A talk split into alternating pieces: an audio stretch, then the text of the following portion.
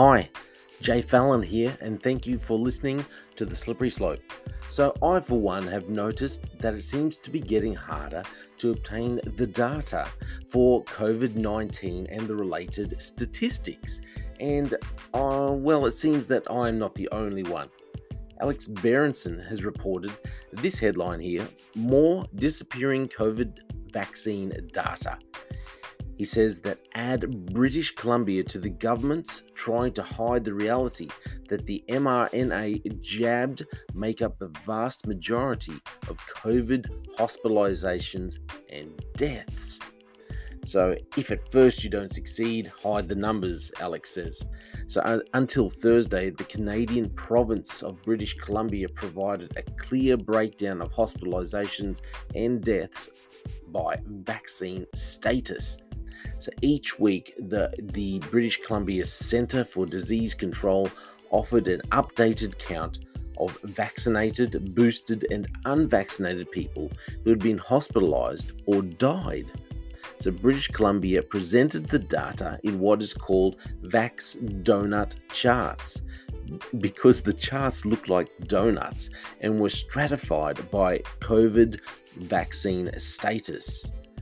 Isn't that funny? This is exactly what happened in Victoria. We had these, they kept reporting about these donut days, you know, when they'd have zero cases, zero deaths, and the whole goal was to have, they would come out of this, uh, this extremely long lockdown if they had the magical double donut days. They wanted to, the goal was to get a, a certain amount of double donut days. And the whole thing has been a strategy that they used. It's, anyway, mind blowing. So here, I'm, I'm going to put up this this chart, but this chart shows a Vax donut chart from May, for example. I'll put up this picture.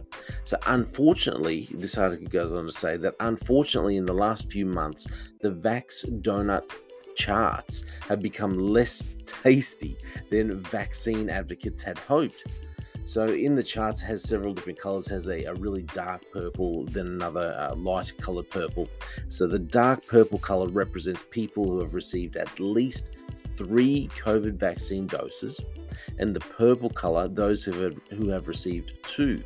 So, and as this chart shows, it makes it clear vaccinated and boosted people account for the vast majority of all COVID hospitalizations and deaths in British Columbia. So, by way of comparison, just over half of all of British Columbia's 5.3 million residents are boosted, while another 31% have received at least two doses. Yes, vaccinated and especially boosted people tend to be somewhat older than the unvaccinated, but still, the fact that 75 to 80% of all deaths occur in boosted people highlight the sad reality that the shots do little, if anything, to stop severe cases and death from Omicron, the final defense of vaccine advocates. And so, British Columbia announced last week that the Vax donut chart would, would be no more. As of July 28, the outcomes by Vax and Vax donut charts have been retired. A notice on the Center for Disease Control website said blandly so they've been retired. so, worse, the charts from earlier weeks also seem to have disappeared from the Wayback Machine, which is the internet's most crucial archive. Trying to find them on saved pages simply pulls up the July 28th notice. Amazingly, a Canadian television network actually asked the Centre for Disease Control why it had pulled the charts. The agency's response?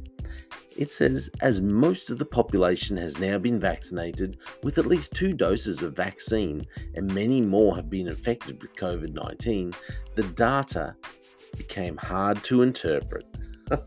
hard to interpret. Or, as Alex says at the end of this article, the data became hard to interpret, and by hard, they mean easy. In fact, it seems very clear that the shots have done little, if anything, to stop severe cases and death from Omicron. Very unfortunate, but sadly, seems very true. This is my opinion. Thank you for listening to The Slippery Slope.